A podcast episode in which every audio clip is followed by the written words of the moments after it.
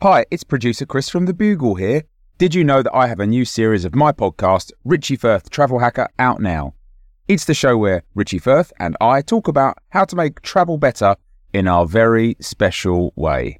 In this series, we discuss Lime bikes, Teslas, the London Overground, and a whole bunch of other random stuff that possibly involves wheels or tracks or engines of some variety. God, what a hot sell this is. I mean, you you you must be so excited. Listen now. Mom deserves better than a drugstore card. This Mother's Day, surprise her with a truly special personalized card from Moonpig. Add your favorite photos, a heartfelt message, and we'll even mail it for you the same day, all for just $5. From mom to grandma, we have something to celebrate every mom in your life. Every mom deserves a Moonpig card. Get 50% off your first card at moonpig.com. Moonpig.com. Hey, I'm Ryan Reynolds. Recently, I asked Mint Mobile's legal team if big wireless companies are allowed to raise prices due to inflation. They said yes. And then when I asked if raising prices technically violates those onerous two year contracts, they said, What the f are you talking about, you insane Hollywood ass? F- So to recap, we're cutting the price of Mint Unlimited from $30 a month to just $15 a month. Give it a try at mintmobile.com slash switch. $45 upfront for three months plus taxes and fees. Promo for new customers for limited time. Unlimited more than 40 gigabytes per month. Slows. Full terms at mintmobile.com.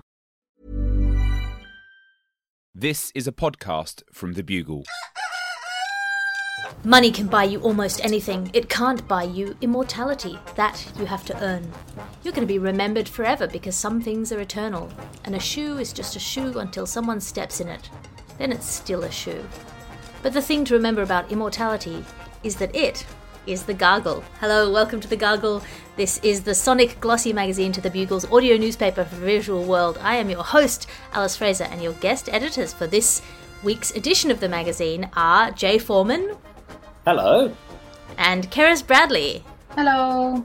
Uh, Jay, how are you? Uh, I'm good, thank you. The last time you had me on this podcast, I don't know if this is a massive coincidence, but that was when it was the coldest day we'd had in London for ages and we had snow. And here we are again. This time, it's the hottest week London's had in ages. It's like you only have me on when there's extremes in the weather. Yes, yeah, yeah. I, I only like you at the um, ends of the bell curve. That's it's a special occasion. I've got my shorts on today. uh, Cerys. How are you?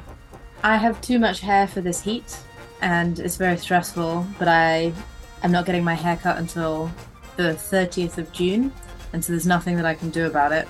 And the desire to shave all of my hair off is very, very strong. And so 90% of me right now is just resisting shaving my head, and the other 10% is sweat. So you're sweating. Uh, Jay's got his knees out. what scandalous times we live in. It's a party. It is a party. Before we uh, step onto the canoe and launch out into the river of this week's top stories, let's have a look at the front cover. The front cover this week of the magazine is Geraldo Flunge, who plays new crypto based superhero Crypt Bro on the new Disney Plus Plus binge service.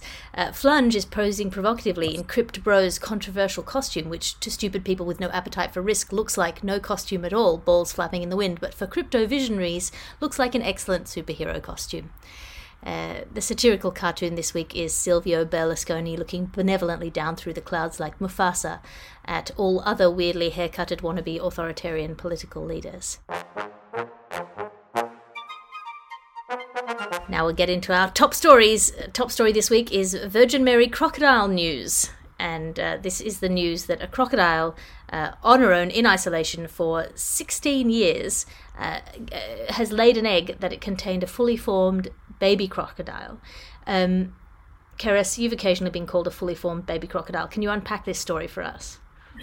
Uh, yes, so this crocodile, who has been denied love its entire life, has somehow managed to reproduce uh, in what scientists are calling a virgin birth, even though that crocodile has explicitly stated in several interviews that it doesn't buy into the social construct of virgins. And would like everyone- virginity, thank you very much. Um, and it's exciting scientific news because this is the first observed instance that we have seen of parthenogenesis in a crocodile. And there's lots and lots and lots of other examples of parthenogenesis in, in other uh, animals. So, like in snakes and lizards, one documented case in humans that we mustn't forget. Scientists have been both excited that this is the first time we've seen a crocodile do it, but also quite quick to say, uh, like, this does actually happen all the time. Probably crocodiles have been doing this a whole load. They just haven't been showing us. And so, what's interesting, it's the first time that we've we've seen it, um, and it, it's triggered by dwindling uh, population. So it's thought to be like an evolutionary trait. If you've got a dwindling population, then this triggers the ability to to have a baby without having a mate. Um, so that's one theory for where it comes from. The other is just that when you're caught pregnant before you're married and you you convince yourself that you haven't, haven't been cheating, those are the two two evolutionary uh, traits that scientists have, or explanations that scientists have for how this happens.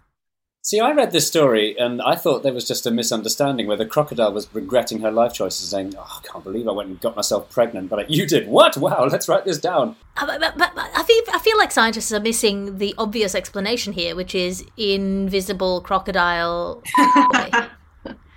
is that not the obvious explanation that there is currently a very horny and invisible crocodile going around impregnating all these uh, allegedly isolated female virgins? You get all those stories about octopuses in captivity who can like squeeze themselves through holes the size of a 50 pence piece and they spend their whole time uh, escaping. Maybe she is so horny that she's worked out how to get out of her cage, set up a Tinder date, go get get some and then get back in before anyone's even noticed. I mean, you cannot underestimate the motivating power of the horn. I feel like every invention in human history was to impress someone of the of your target gender.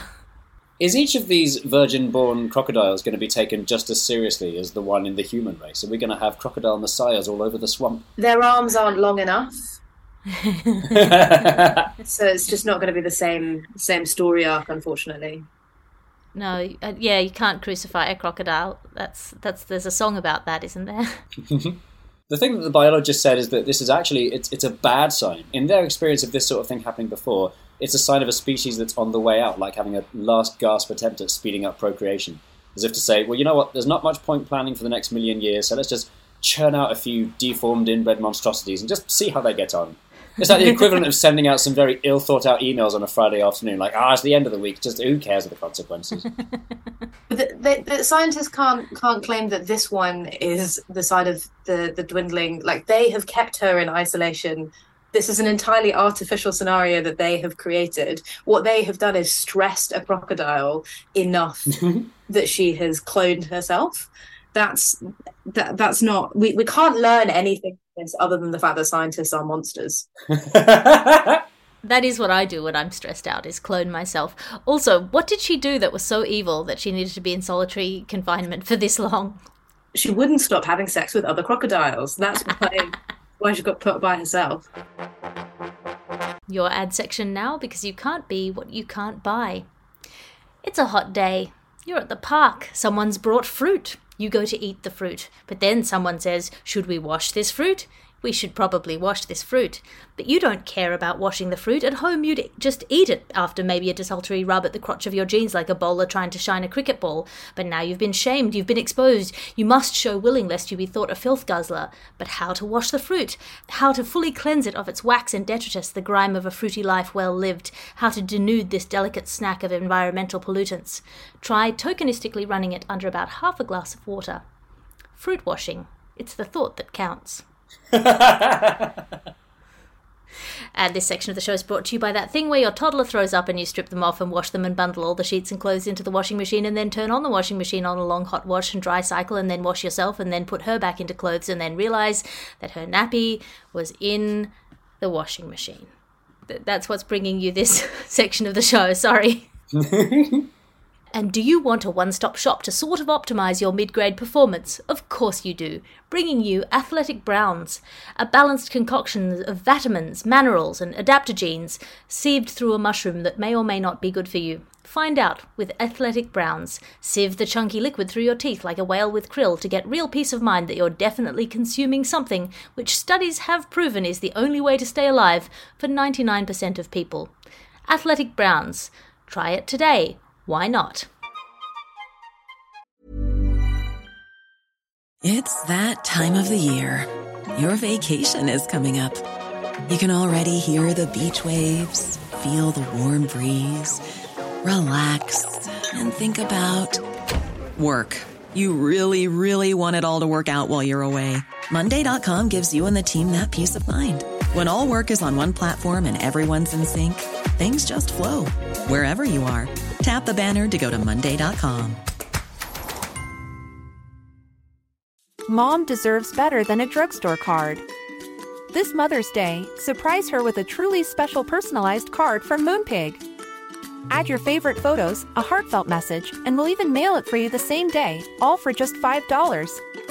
From mom to grandma, we have something to celebrate every mom in your life. Every mom deserves a Moonpig card. Get 50% off your first card at moonpig.com. Moonpig.com.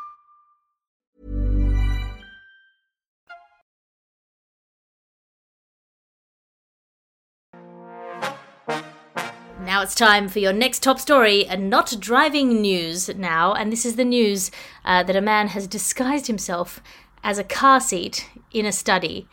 Uh, this is, I mean, it wasn't just to study how freaked out people are by sitting on a man who's pretending to be a car seat. It is a study to test mm-hmm. people's reactions to driverless cars, uh, for which they did not use a driverless car. Uh, they instead used a man dressed as a car seat. Uh, Jay Foreman, you've often dressed as a car seat. Can you unpack this story for us?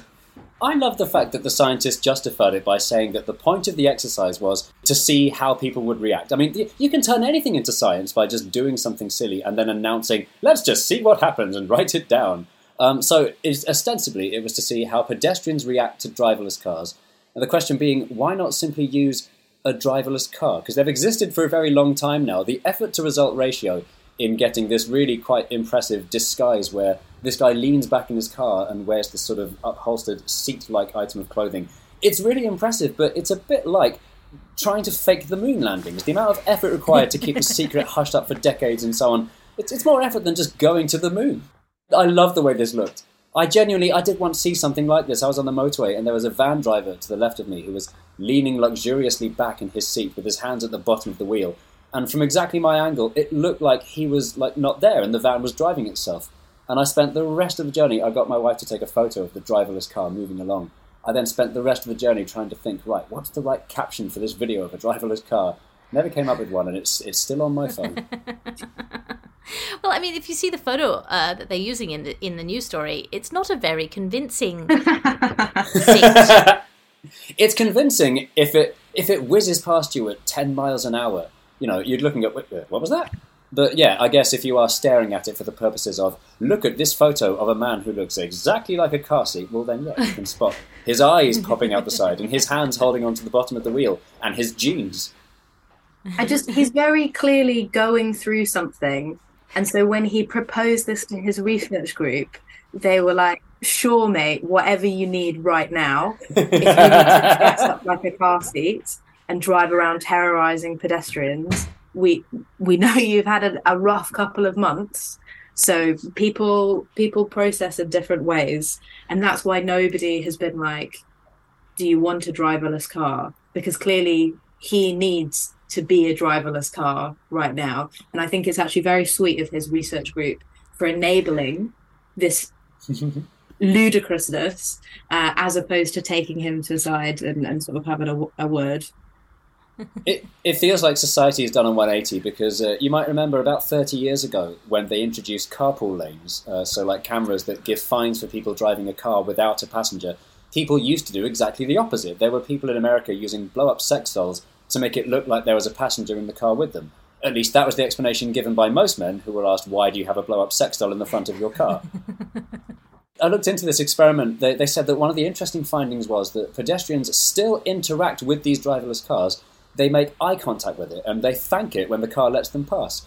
Which raises the question which bit of the car is the eyes? Do most people go down the Pixar route where it's the windscreen, or do they go down the correct route where it's the headlamps?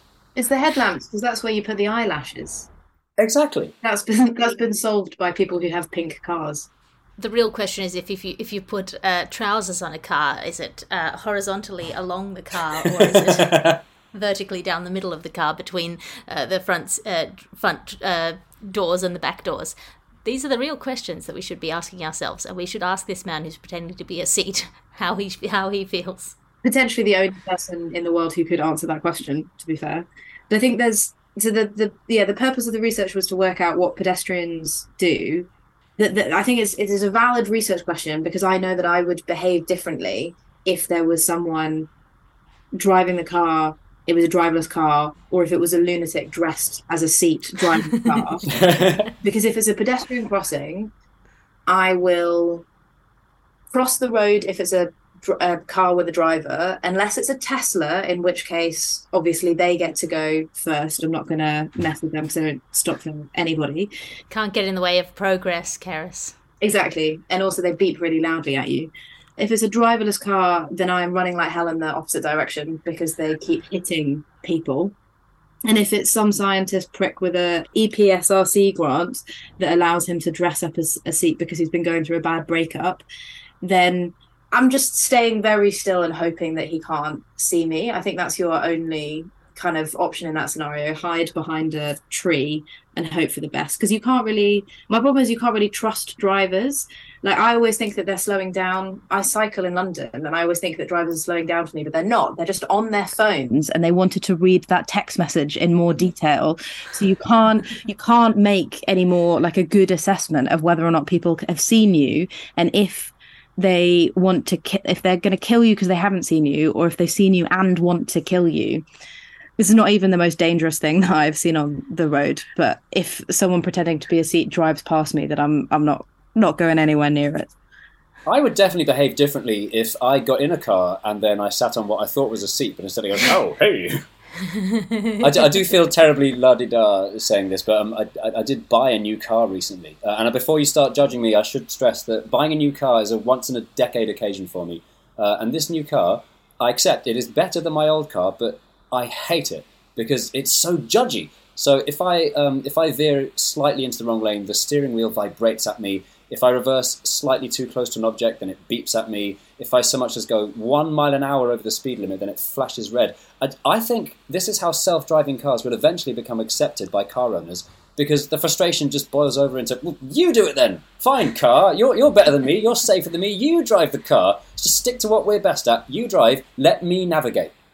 But mm. they they train the the self driving cars. They train them on drivers. They are the worst of us. It's the same with all AI. Yeah. They are they are the worst of the algorithm, and that's why they keep hitting pedestrians because they have learned from the humans who hit pedestrians. Surely the only reason that the AI cars have to drive the way they do is because there are other human drivers still on the road, and the way they drive is going to be completely different when only robots are allowed to drive.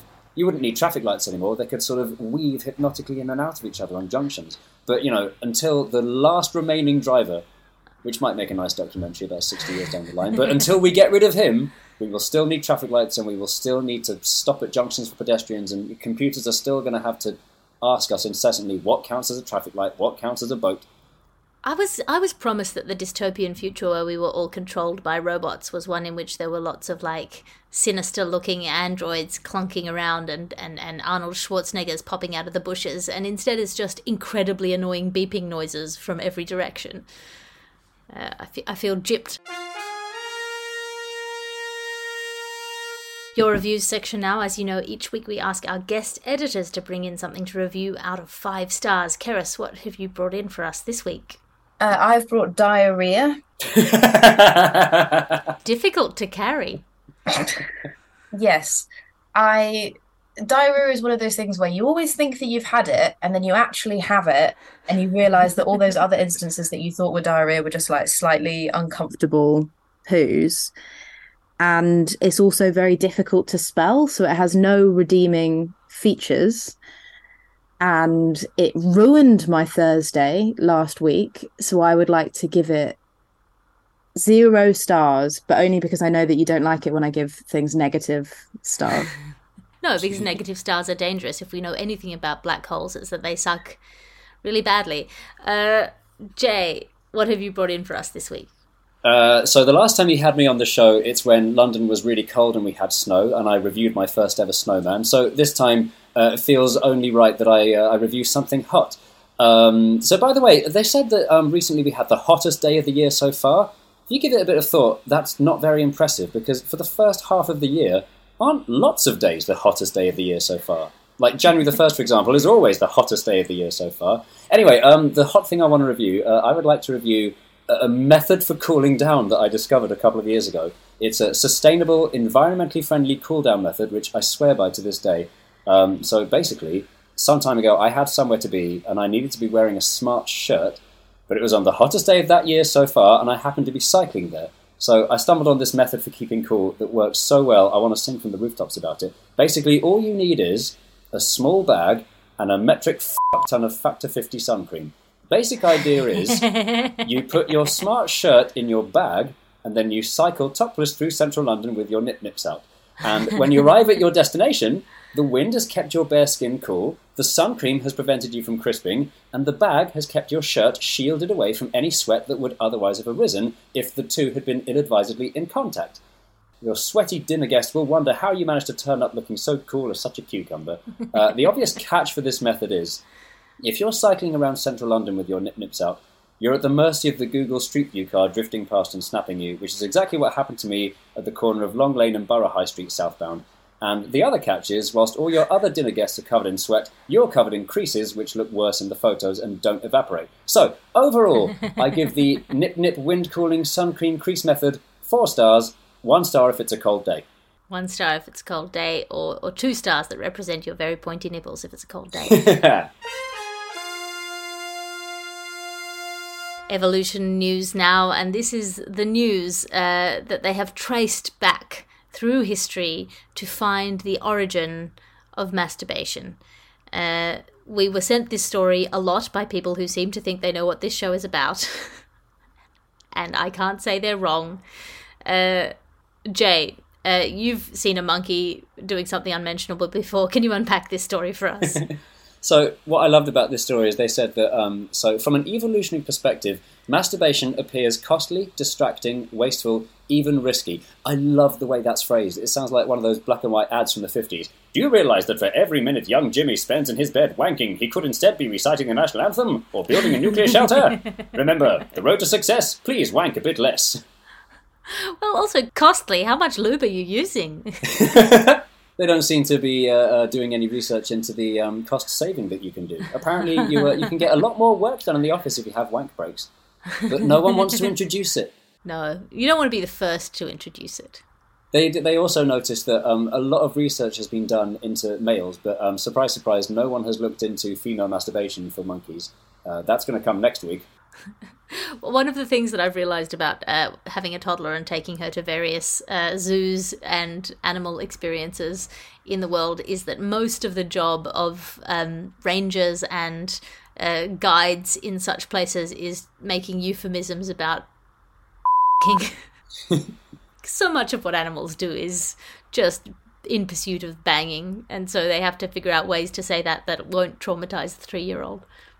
I was always told growing up that the only other animal apart from humans that have sex seemingly for no reason, just for fun, is the dolphin. Um, and does this research now mean that that's no longer true? We now know that monkeys have sex with themselves, you know, seemingly for no reason, given that it's costly, distracting, wasteful, and risky. We've we've known this for ages, and we know that like pigs have the longest orgasm, and we know that bats do oral sex. This the person who wrote this article has never read anything about animals in their life.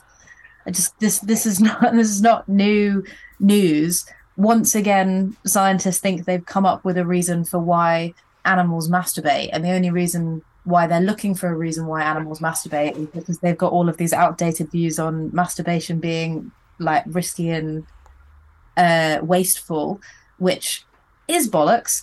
But they're like they're now finally satisfied that they've got the reason for why animals masturbate because there must be a reason for why animals masturbate. It can't just be that it feels nice because they can't write a, an article and get it published in a science journal, which is just them saying we think that animals masturbate because it's quite fun and it feels good.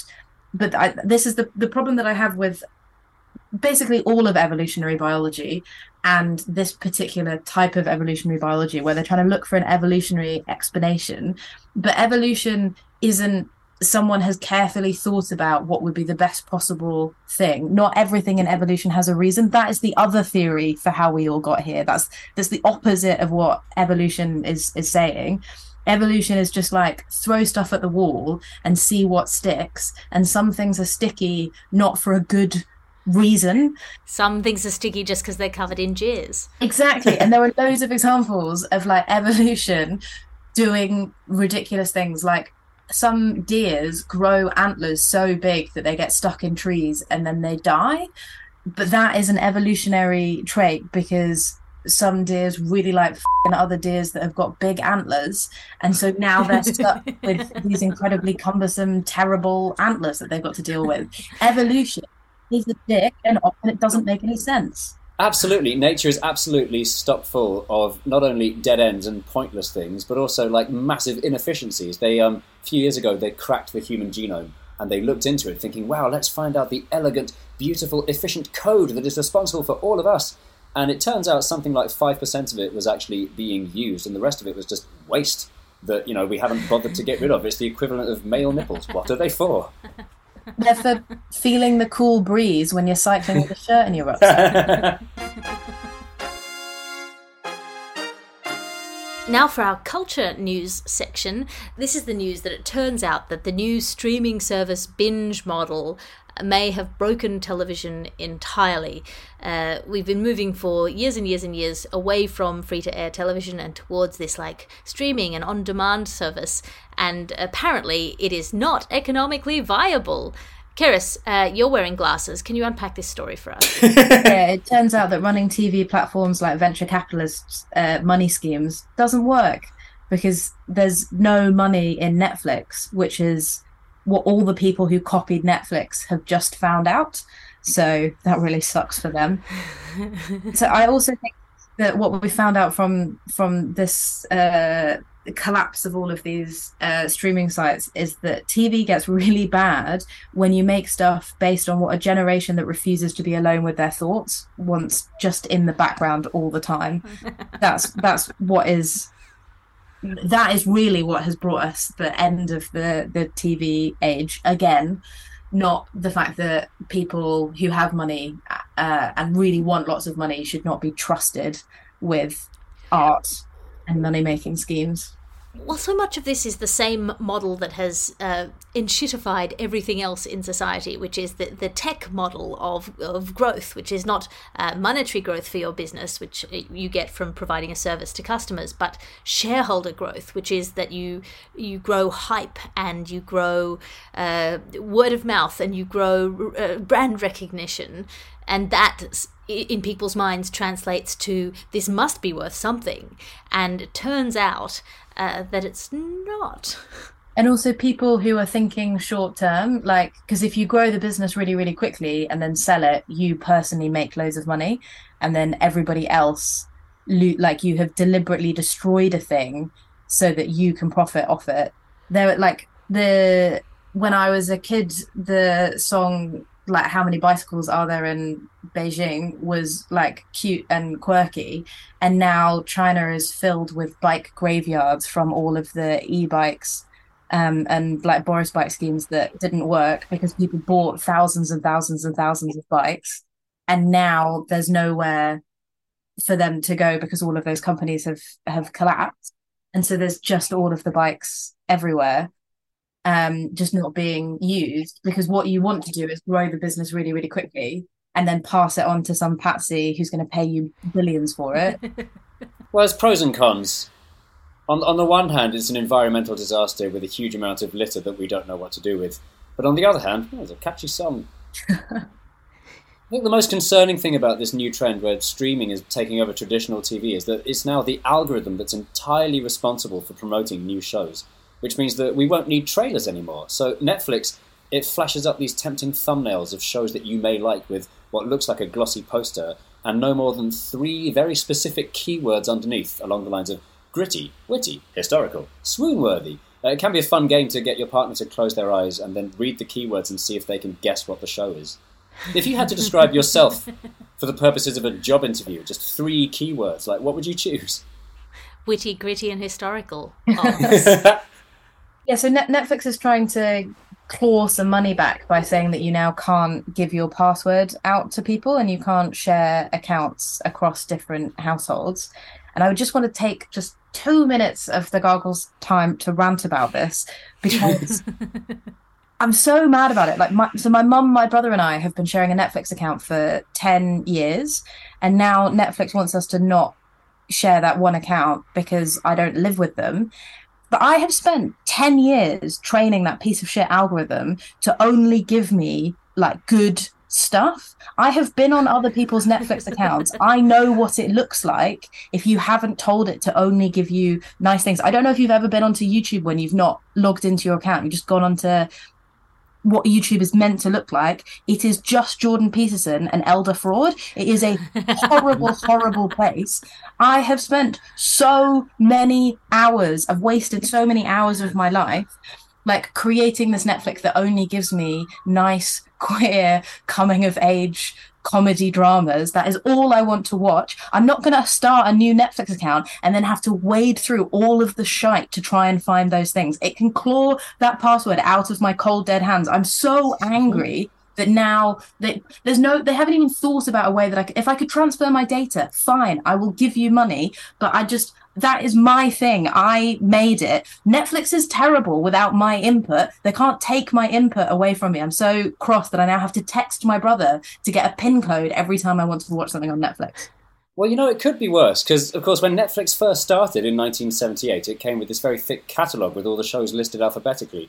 And the best marketing technique in those days was to call your show something like AAA Comedy or Aardvark Time or Ah, Real Monsters or Alice Fraser. Occasionally, I will spend like a half an afternoon uh, clicking on things that I think I should like on YouTube to um, retrain my algorithm because uh, occasionally it goes downhill and reflects back to me a self that I don't enjoy.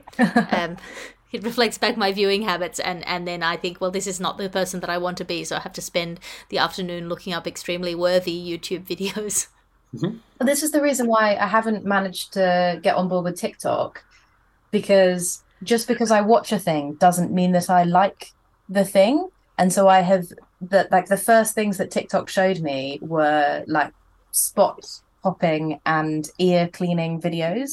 And they are very difficult to look away from. And so if you show me one, I will watch it, but I do not want to watch it. And so that's now all of my tic- like TikTok. Like every time I open the app, I have to scream and throw it away because otherwise I have to watch all of I that. once, I once went on YouTube to watch a video about how to um, break apart and reassemble and clean a very specific brand of vacuum cleaner. and then at the end of the, at the end of the video, it says, "Don't forget to subscribe for more." Like, no, and then. YouTube started offering me more videos about how to service vacuum cleaners. Like, I obviously only want to watch it once, and I made it to the end of the video, so I, it was a success. Leave me alone. I'm, I'm, I'm not a fan of streaming because the only time streaming is a good thing is on the exceptionally rare occasion when you've already decided you know what you want to watch and it's there for you. If, however, you and your partner decide, should we cuddle up on the sofa, see what's on? What ensues is a nightmare of endless scrolling, which takes longer than watching whatever program you choose itself. I'm, I'm very old fashioned in the sense that I would rather watch 45 minutes of a ready meal spinning slowly than having to spend even 30 seconds trying to choose the apparently perfect film to watch.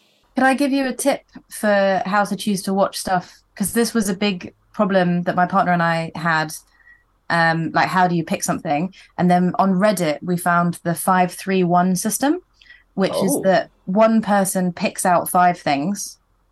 Uh, and so you're going for like a scattergun approach, five things that you personally wouldn't mind watching, no judgment.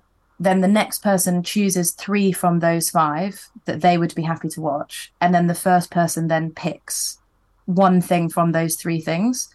So you've both got an input. You both know that you are happy watching the thing, but really no one has to take responsibility and say we're going to watch this thing and it it works every single time. That's a good system. That's a very good system, but it doesn't solve the fundamental problem where you end up only watching between you stuff that you think is going to be quite good. Because programs, for example, like Crime Watch, You would only watch it if you're eating your dinner and it happens to be on, and fair enough, I might as well watch it. I don't mind. But no one in the age of streaming is going to choose to watch a program like that. You know, there could be a show that is everyone in the world's second favorite program, and no one's going to watch it anymore. I miss. I miss the days of DVDs, by which I specifically mean I miss the days of judging other people by the DVD cases that they keep on their shelves. in the digital streaming era, we've seen a resurgence in the popularity of vinyl. Do you reckon we're going to soon start seeing a revival of Betamax? Well, there's already been a revival of VHS tapes. That's already happened.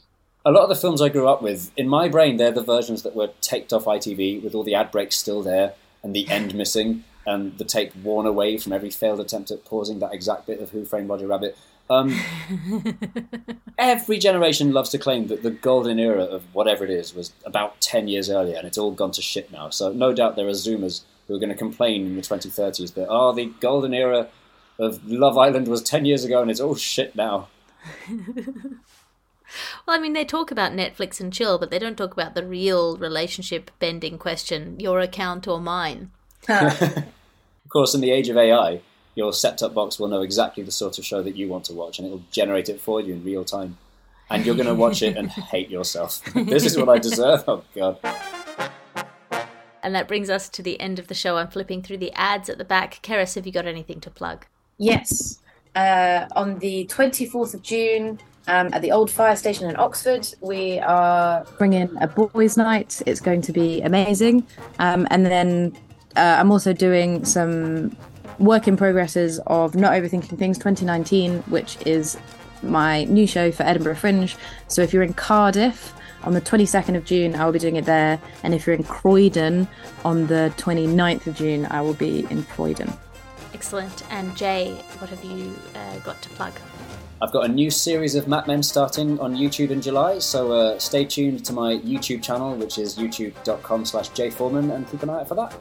And a big thank you to our roving reporters who have sent in stories Charlie, Miss Otis, Jedi Ghost, and Lockie, who all sent in the Virgin Crocodile story, Valenthian, Miss Otis, who both sent in the car seat disguise story, and Peter and Steve, who both sent in the Wanking Monkeys story. If you would like to be a roving reporter for the Gargle, tweet us at Hello Garglers on Twitter while that lasts. We are also doing some live gargles in Edinburgh. Two live gargles. That's on the 15th and 22nd of August. Find tickets online at thebuglepodcast.com slash live. And you can find me online at patreon.com slash Alice Fraser, uh, where I do my weekly writers' meetings and workshops. If you want to write with me, you can do that. At the moment, it's still only a dollar a month. So you can get four writers' meetings for a dollar, which, uh, to be frank, I should change. Uh, this is a Bugle Podcast and Alice Fraser production. Your editor is Ped Hunter. Your executive producer is Chris Skinner. I'll talk to you again next week. You can listen to other programs from The Bugle, including The Bugle, Catharsis, Tiny Revolutions, Top Stories, and The Gargle, wherever you find your podcasts.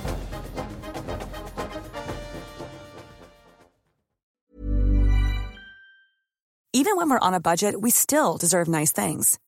Quince is a place to scoop up stunning high end goods for 50 to 80% less than similar brands. They have buttery soft cashmere sweaters starting at $50, luxurious Italian leather bags, and so much more. Plus, Quince only works with factories that use safe, ethical, and responsible manufacturing. Get the high-end goods you'll love without the high price tag with Quince. Go to quince.com/style for free shipping and 365-day returns. Mom deserves better than a drugstore card. This Mother's Day, surprise her with a truly special personalized card from Moonpig. Add your favorite photos, a heartfelt message, and we'll even mail it for you the same day, all for just $5. From mom to grandma, we have something to celebrate every mom in your life. Every mom deserves a Moonpig card. Get 50% off your first card at moonpig.com. Moonpig.com